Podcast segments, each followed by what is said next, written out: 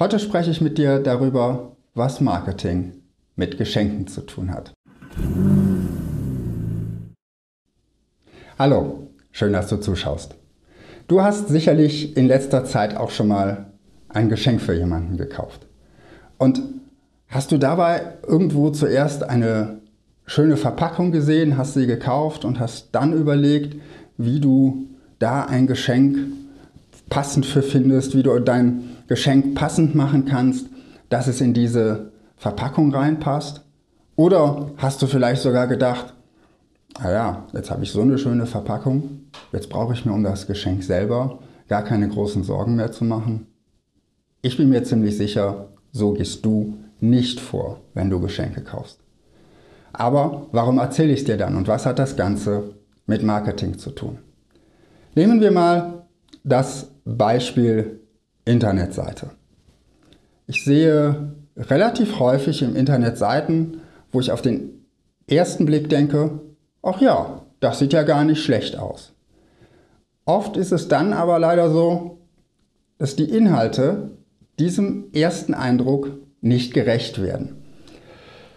Die Botschaften sind nicht klar, die Botschaften kommen auch nicht richtig rüber. Mir als potenziellem Kunde wird häufig nicht klar, was macht eigentlich dieses Unternehmen aus, was macht es besonders, warum sollte ich gerade bei diesem Unternehmen kaufen, was sind die Alleinstellungsmerkmale? Und was habe ich als Kunde davon, wenn ich dieses komplexe Produkt kaufe oder die Dienstleistung in Anspruch nehme. Und um in dem Geschenkbeispiel zu bleiben, dieser erste Eindruck, der vom Design kommt, was man heute teilweise sehr günstig fertig kaufen kann, der ist die Verpackung. Und der Content, die Botschaft, die da drin steckt, was dein Unternehmen ausmacht, dein Nutzenversprechen und so weiter und so fort, das ist der Inhalt. Und deshalb ist meine Empfehlung an dich heute, geh in deinem Marketing vor, wie wenn du ein Geschenk kaufst. Mach dir zuerst Gedanken darum, was kommt rein, was ist der Inhalt, was sind die wichtigsten Botschaften, was sind deine Alleinstellungsmerkmale, was macht dein Unternehmen aus, was ist emotionaler und rationaler Nutzen für deinen Kunden.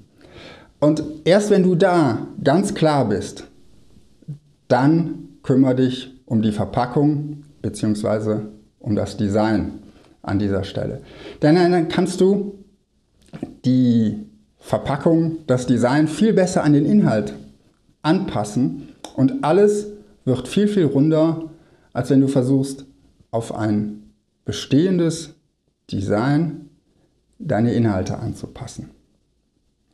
Was denkst du darüber? Stimmst du mir zu? Dann gib dem Video ein Like. Bist du anderer Meinung? Dann schreib es mir unten in die Kommentare. Und natürlich, wenn du es noch nicht getan hast, abonniere Zeldas TV. Denn hier bekommst du jede Woche Tipps und Tricks, wie du deine komplexen Produkte und Dienstleistungen einfacher verkaufen kannst. Ich freue mich, wenn du nächste Woche wieder dabei bist und wünsche dir bis dahin viel Erfolg in deinem Marketing.